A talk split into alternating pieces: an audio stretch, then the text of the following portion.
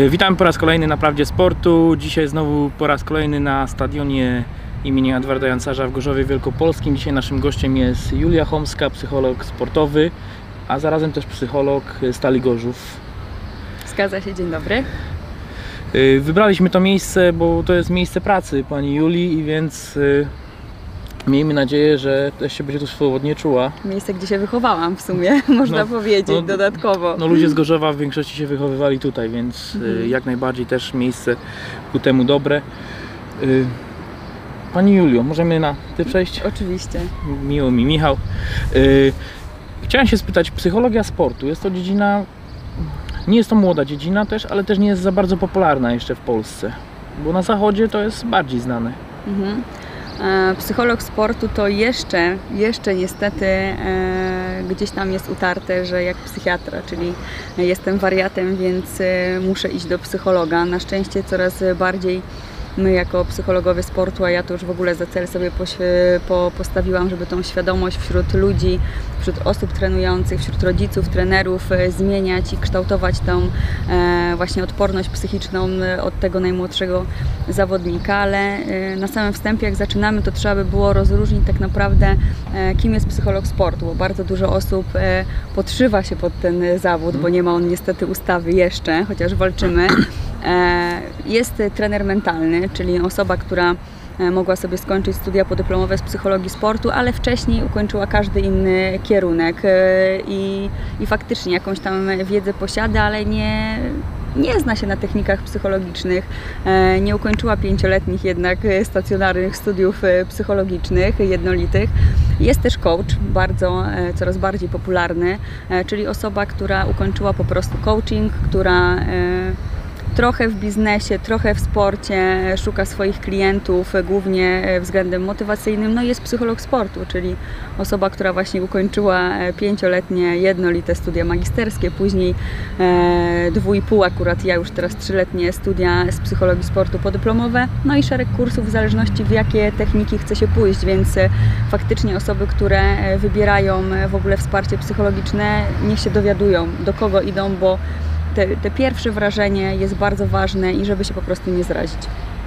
Y, Dobrze, już wiemy, kto jest psycholog sportu. Y, Powiedz mi, jak to pomaga y, sportowcom, potencjalnym sportowcom, bo to wiadomo, nie tylko to są zawodowi sportowcy, tylko też są to osoby amatorskie, które uprawiają sport, gdzieś tam y, walczą z, z sami ze sobą, żeby pokonać też jakieś bariery, bo wiadomo, w, teraz są modne biegi, jakieś jazdy rowerem i, i ci ludzie też, z tego co słyszałem, korzystają z takiej potrzeby. Oczywiście, trzeba powiedzieć, że e, jeżeli ktoś uprawia sport, to musi do tego podejść jak do stołu. Stół stoi na czterech nogach. E, I tak samo jest właśnie z zawodnikiem. Jeżeli on e, uprawia trening fizyczny, techniczny, taktyczny, to tą czwartą nogą od stołu, żeby on stał stabilnie i się nie chybotał, to jest właśnie trening mentalny. E, Bez tego kawałka, bez tej jednej nogi nie da rady zawodnikowi funkcjonować w sporcie na wysokim poziomie bądź nawet optymalnym dla siebie w sposób ciągły, e, efektywny, efektowny i obojętnie czy jest to e, człowiek, który amatorsko zaczyna biegać i później stawia sobie coraz większe cele, bądź jeździ rowerem tak? I, i chce pokonywać jak największe dystanse, e, czy jest to zawodnik, który e, zaczyna uprawiać dyscyplinę i myśli o tym w kontekście profesjonalnego uprawiania sportu, to im szybciej wprowadzi się ten trening mentalny, to on ma po prostu balans i równowagę, tak jak właśnie ten stół po prostu jest stabilny. Dobrze, idę jako tak amatorzy, ale profesjonalni sportowcy też zaczynają korzystać z Twoich usług, jako psychologa sportowego, czy tam u innych, bo to, to i Mhm. kluby sportowe zatrudniają coraz częściej. Tego kiedyś nie było i i jak się zawodnicy do takiej współpracy nastawiają, bo w większości zawodnicy, czy to indywidualnie, czy w grach zespołowych, yy, zawsze gdzieś tam mają tą swoją świadomość swojego potencjału, umiejętności. Czy oni się poddają temu, czy... Różnie. E, Nie oszukujmy się, że nadal jeszcze jak trwoga to do psychologa i wtedy jest gaszenie pożarów. Jednak jest to praca krótkoterminowa, która da, ale nie musi dać efektu.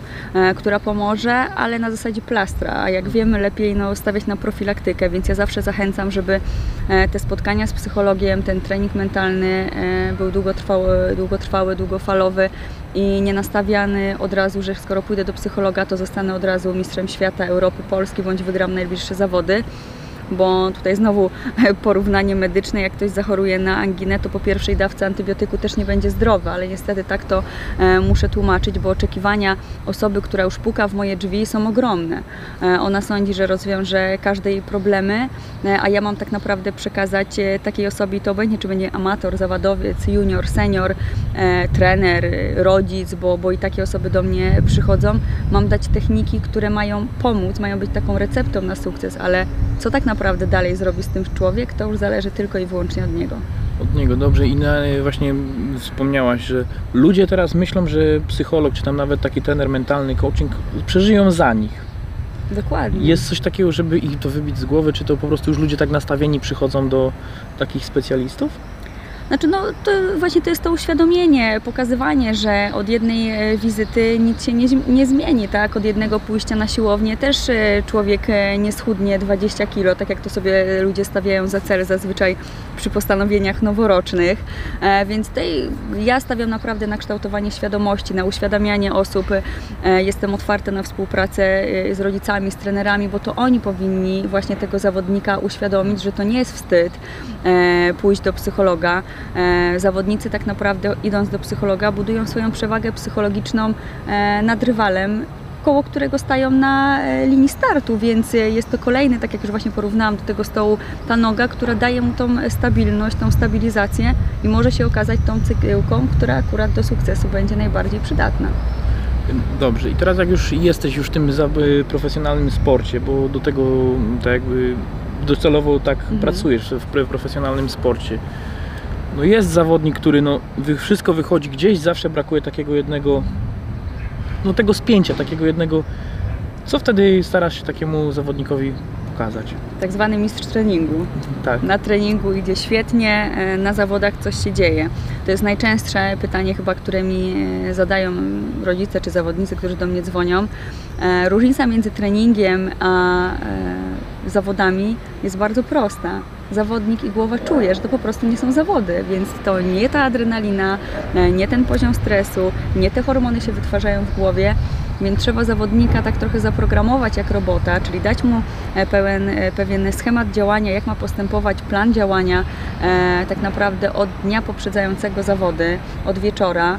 E, I jeżeli będzie powtarzał e, ten schemat, będzie funkcjonował e, dokładnie jak taki robot, to wtedy ten automatyzm będzie tak płynnie uruchamiany, zawodnik będzie tak łatwo wchodził już ten e, stan flow, w tej koncentracji, taka bańka izolacyjna, że naprawdę jego powtarzalność będzie na bardzo wysokim poziomie. Ym, A powiedz mi teraz taki, jest dużo przykładów, wśród najczęściej to jest piłkarzy, gdzieś tam lekkoatletów coraz, coraz mniej, no w żużlu tego jeszcze tak nie, czy nie, było kilka takich przykładów też w żużlu, jak Paweł Klip gdzieś tam ten, mieli wielką karierę przed sobą, y, Dawid Jańczyk, y, pi, pił, piłkarz, y, lekkoatletyci gdzieś tam się spalają, gdzieś w pewnym momencie, coś, co w takim momencie można zrobić z takim zawodnikiem, jest talent, jest wszystko, ale gdzieś po prostu coś się, nie wiem, Zarzu- za, mhm. Zarzucenie w ogóle aktywności e, sportowej dzieli się na kilka etapów. Pierwszy etap to tak naprawdę jest między 11 a 15 rokiem życia. Dlaczego? Ponieważ e, rozpoczyna się wtedy i u dziewczynek, i u chłopców e, wzrost hormonalny. Poza tym jest to przejście z podstawówki no, do gimnazjum, teraz to będzie po prostu wydłużona podstawówka, więc przejście do liceum. Jest to zwiększenie natężenia treningowego, czyli nagle taki chłopiec bądź dziewczynka nie trenują dwa razy bądź trzy razy w tygodniu, tylko tych treningów jest pięć bądź sześć. E, Są one bardzo e, obciążające. E, Następuje też u osoby duży wzrost, więc skok tak wzrostu, więc skok rozwojowy, więc pojawiają się też kontuzje. Dziecko zaczyna też kalkulować, dlaczego moi znajomi mogą pójść na dwór, ja muszę iść na trening i wtedy bardzo często bez tego wspomagania psychologicznego dziecko mówi dziękuję, pobawiłem się w sport, już mi starczy. Natomiast to, o czym mówisz, czyli ten wielki talent, czyli słowo e, najbardziej obciążające, jak ja słyszę, że ktoś jest nazywany w sporcie talentem, to wiem, że od razu musi trafić pod skrzydła dobrego psychologa i rodzice muszą być uświadomieni i trener, bo e, oczekiwania wobec takiego zawodnika są olbrzymie. E, Ten zawodnik ma też względem siebie oczekiwania jeszcze większe i konfrontacja tego, kiedy zaczyna nam iść po prostu sukces za sukcesem. Zawodnik nie wie jeszcze dlaczego mu to wychodzi, więc bardzo często używa też zwrotu mi się to udało. E, Ja uczulam zawodników, że nic Ci się nie udało, na wszystko jest, e, wszystko jest efektem Twojej tak naprawdę pracy. No ale faktycznie jeszcze w, w takim wieku, kiedy jest to właśnie ten talent i się wszystko udaje, udaje, udaje i nagle następuje zahamowanie e, tej kariery, czy to związane z kontuzją, czy to z innymi czynnikami, jak problemy rodzinne, czy, czy jakieś tam zawodowe, szkolne, czy po prostu brak rozwoju sportowego. Tu jest e, naprawdę bardzo duży e, problem dla tego zawodnika, bo on jest przyzwyczajony do splendoru, sukcesu i poklepywania po plecach. Nagle taka osoba znajduje się sama i tu niestety może się pojawić depresja sportowa, o której jest coraz e, głośniej. Ej, A jak to wygląda w tym momencie, kiedy, bo no, trzeba to też powiedzieć, że najczęściej to jest w piłce spotykane. Taki przechodzi z juniora do seniora, dostaje ogromne pieniądze, zostaje bez kontroli jakiejkolwiek z, z klubu, daleko od rodziny, nie ma wspomagania. Czy jest mo- taka możliwość walki z tym, bo wiele talentów mieliśmy w polskiej piłce nożnej, Korzym, Janczyk, którzy po prostu się stoczyli poprzez te wielkie pieniądze. E, No ja mogę na pewno powiedzieć, że w sporcie ogólnie na jaką dyscyplinę nie patrzyła, tych używek jest e, praktycznie nic, jeżeli w ogóle są. E, Więc faktycznie zawodnicy e, od tego już odchodzą, są e, świadomi, że nie jest to nic dobrego, ale pojawiło się kolejne uzależnienie w postaci choćby gier. Jest to duży problem, w naszym środowisku się o tym mówi bardzo dużo. E-sporty, hazard internetowy, czyli zawodnik już z domu nie musi wychodzić, a jednak pieniądze wydaje. Tak. I faktycznie może się w tym zatracić i tutaj bardzo duże, duża jest rola trenera i jego autorytetu, bo jeżeli trener, trener ma autorytet, nie jest tylko kolegą od poklepywania, tylko naprawdę jest szanowany przez zawodników, to on bardzo szybko wychwyci i nie będzie się wstydził poprosić o pomoc chociażby tego psychologa, bądź zainterweniować jeszcze gdzieś głębiej, to już w zależności od e, sytuacji. Ej, A powiedz mi taka współpraca, bo dosyć często też się zdarza, czy, bo to koszykówka, siatkówka, wszędzie są menadżerowie. Oni są zastawieni tak naprawdę na zysk. Oni czasami nie patrzą na tych swoich, bo to są ich klienci, Mhm. tak naprawdę ci sportowcy i po prostu też ich wypychają w takie, no nie ukrywajmy, no duż, duży pieniądz, du, duże wymogi, no bo przeskoczenie z jakiegoś powiedzmy pierwszej ligi do nawet Lecha Poznań czy Legii Warszawa, gdzie tam jest tylko ustawiony na wynik, po prostu ten zawodnik się w pewnym momencie gdzieś kończy. Czy to też ma jakiś wpływ, ten menadżer, ten... Mhm, mm, Na pewno ma. Ja się już spotkałam e, w swojej pracy zawodowej kilkukrotnie z tym, że telefon do mnie wykonał właśnie menadżer, dokonując na mój e, temat wywiadu środowiskowego bardzo głębokiego. E, Był to świadomy wybór jego, że ja mam się zająć zawodniczką bądź zawodnikiem. Więc widzę, że jednak ci menadżerowie coraz bardziej globalnie patrzą na to, bo faktycznie zawodnik jest produktem dla niego marketingowym, ale jeżeli się nie będzie dobrze prowadzić taka osoba, nie będzie to później przełożenie miało na, na wynik, no to ten menadżer też na tym nie zarobi. Więc e, suma summarum widzę, że oni też e, zaczynają wspomagać się e, właśnie psychologami dla swoich podopiecznych i tak jak mówię, ja już kilka takich telefonów właśnie miałam nie od zawodnika, nie od rodzica, nie jak od trenera, a właśnie od menadżera. No, czyli jest, już, już jest świadomość, że jednak trzeba y, wspomóc. Ale czasami się też zdarza tak, yy, przychodząc młody zawodnik idzie do drużyny na drugi koniec Polski, już seniorskie ten i trafia pod skrzydła starych zawodników. A to czasami są imprezowicze, gdzieś dogrywają swoje już yy, zakończone kariery, emerytura sportowa i oni też mają wpływ na tych młodych chłopaków. Czy to trzeba odciąć, czy po prostu też już takim zawodnikom dać jakąś świadomość, czy coś? Tak, sza, szatnia potrafi e, piętno odbić na młodym zawodniku. E, na pewno każdy musi przeżyć tą sodówkę. Tą popularna woda sodowa musi uderzyć do głowy. E, jest to nieuniknione, tylko czy to będzie trwało chwilę, czy to się przedłuży w dłuższy okres, to już zależy właśnie od tego, kto jest wokół zawodnika, bo zawsze musi się pojawić ta osoba, która ściągnie, e, mówiąc brutalnie, na tą ziemię i obojętnie, czy to właśnie będzie psycholog, bo niestety też jest, często jestem w tej roli tej osoby, która musi ściągać zawodnika na ziemię, żeby jednak skupić się na tu i teraz, czy to będą rodzice, czy to właśnie będzie osoba tego trenera, e, no to już zależy tak naprawdę od tego, w jakim miejscu jest zawodnik, ale faktycznie no, popłynąć może, ma pieniądze, ma kompanów, chce się dostosować, chce ugrać sobie miejsce w drużynie, nic tylko, e, tylko się bawić, prawda? No, tych przykładów bawiących się Dokładnie. można by było wymieniać bardzo wielu. Julia, wprowadziłaś no, na, tutaj w Gorzowie to jako taką pierwszy ten tak biofeedback, tak? Mhm. Y, I to jest metoda już znana na zachodzie, a w Polsce tak naprawdę dopiero ws- wschodząca, bo kluby nie współpracują tak z tymi psychologami sportowymi. Czy ten biofeedback, o którym zaraz porozmawiamy, bo się przeniesiemy do gabinetu Julii, która nam y, wytłumaczy dokładnie o co w tym chodzi, ale tak y, nawiązując do tego, czy to jest coś nowego, co chcą, czy to jest po prostu moda, czy To jest przede wszystkim metoda, w której nie trzeba mówić. Jak trafia do mnie zawodnik e, na polecenie kogokolwiek ze swojego środowiska, a też się tak zdarza, i przychodzi do mnie i powie, że on w ogóle nie będzie ze mną rozmawiał, to to jest metoda, która e, jak zrobię badanie, to jestem w stanie tak naprawdę powiedzieć o, o człowieku i to obojętnie, czy jest to sportowiec, czy nie, prawie wszystko, to co ma w głowie. Myśli nie czytam, ale wszystko inne mogę dopowiedzieć w wyniku analizy wyników. I wtedy zazwyczaj słyszę, czy jestem wróżką. A jak już mówię, że no nie jestem, e, ale, ale jestem w stanie Tobie e, pomóc, żeby e, ta kręta droga do tego sukcesu była bardziej pod Twoją kontrolą niż, niż przypadkowa, to wtedy zaczyna się fajna współpraca i osiągi takiej osoby naprawdę są po prostu mierzalne, bo właśnie negatywną stroną mojej pracy jest to, że pracy psychologa ciężko jest wymierzyć, tak? Zawodnik pójdzie z bolącą nogą do fizjoterapeuty, wyjdzie zdrowszy. E, pójdzie na siłownię, wie ile przebiegł, wie ile stracił na przykład kalorii, wie jaki osiągnął cel. Idzie do psychologa, jak ma to zmierzyć? Lepiej się czułeś, gorzej się czułeś? No nie wiem. E, więc e, na wszystko trzeba czasu, więc e, dlatego ten trening mentalny tak ciężko gdzieś tam zakorzenić w tych klubach sportowych i, w tych w funkcjonowaniu gdzieś tam przygotowaniu indywidualnym zawodnika, że właśnie na te efekty po pierwsze trzeba poczekać, a po drugie być cierpliwym. No to wiadomo, każdemu tego brakuje. no cierpliwości brakuje, więc zapraszamy Was teraz do gabinetu Julii Homskiej, Psychokomfort i do, do zobaczenia w innej odsłonie. Julia, powiedz mi, prowadziłaś już no, technika znana, ale na chyba polskim rynku już jest od niedawna tak y, ten biofeedback, tak?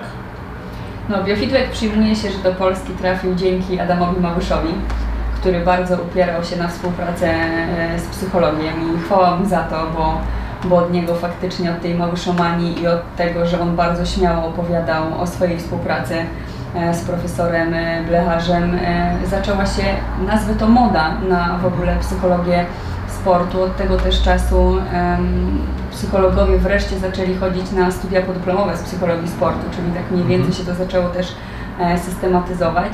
E, Metoda biofeedback jest to, e, jak to mówią moi pacjenci, czary mary, e, bo efekty są rewelacyjne, a tak naprawdę zaangażowanie pacjenta może być minimalne. E, Jest to nowoczesny trening mózgu, e, plansza, którą widzimy tutaj w tle, e, osoba, która przychodzi do mnie, to taką bądź inną dostaje, żeby właśnie się na nią patrzeć, żeby trenować swoją głowę. I dzięki temu te fale mózgowe, które mamy w głowie, zaczynają się układać w sposób poprawny, a ich wartości są optymalne. Dobrze, a powiedz mi, czy to też się tyczy sportowców, czy to też y, dla takiego zwykłego zjadacza z chleba jest? Czy Jest. tu akurat można trafić już do każdego, czy, typowo psychologia sportowa? To- Jest to metoda tak Biofeedback. naprawdę e, dla każdego, bo e, i dzieciaczki, które mają czy ADHD, czy są e, pobudzone, niespokojne, mają problemy z nauką, z koncentracją, czy osoby starsze, czy osoby z nerwicami, czy z w ogóle żyjące w tym trybie życia, jaki mamy, czyli dużo stresu, dużo pędu, e, dużo tego wszystkiego natłoku w głowie. Każdy tutaj znajdzie e, ujście tego i pomoc. A jeżeli mówimy o sporcie, no to faktycznie te efekty widać jeszcze lepiej, no bo zawodnik konfrontuje się z tą adrenaliną, z tym stresem przynajmniej raz w tygodniu, e, więc i to w takim wzmożonym natężeniu. Więc faktycznie u, u sportowca e, te efekty możemy widzieć nie tylko w postaci kontroli emocji, w poprawie koncentracji, w poprawie jakości snu, ale też przede wszystkim szybkości chociażby dobiegania do piłki, jeżeli mówimy o piłkarzu, bądź e, poprawie refleksu, czasu reakcji, jeżeli mówimy o żużlowcu, czy każdym innym e, zawodniku. Ale czy taka metoda też jest w stanie poprawić? No, jest dużo sportowców w Polsce młodych, którzy gdzieś tam szybko przeszli z juniora do seniora, dostali trochę więcej pieniędzy, gdzieś to, czy to też ma jakiś oddźwięk w tym, w, taki, w, tej, w tej metodzie, bo metod jest wiele z tego, co się tak się dowiaduje, to ale czy tutaj jest, żeby umieć kontrolować się, umieć gdzieś się odnaleźć w tym nowym środowisku, czy to ta metoda w ogóle nie w tą stronę idzie? Znaczy tak, na pewno osoba, czy sportowiec, czy, czy każdy e, inny człowiek, jeżeli przyjdzie, to na pierwszej wizycie ma robione badanie QEG, czyli uproszczone badanie EEG głowy, gdzie sprawdzamy w jaki sposób są jego fale mózgowe przede wszystkim rozmieszczone i jakie one mają natężenie.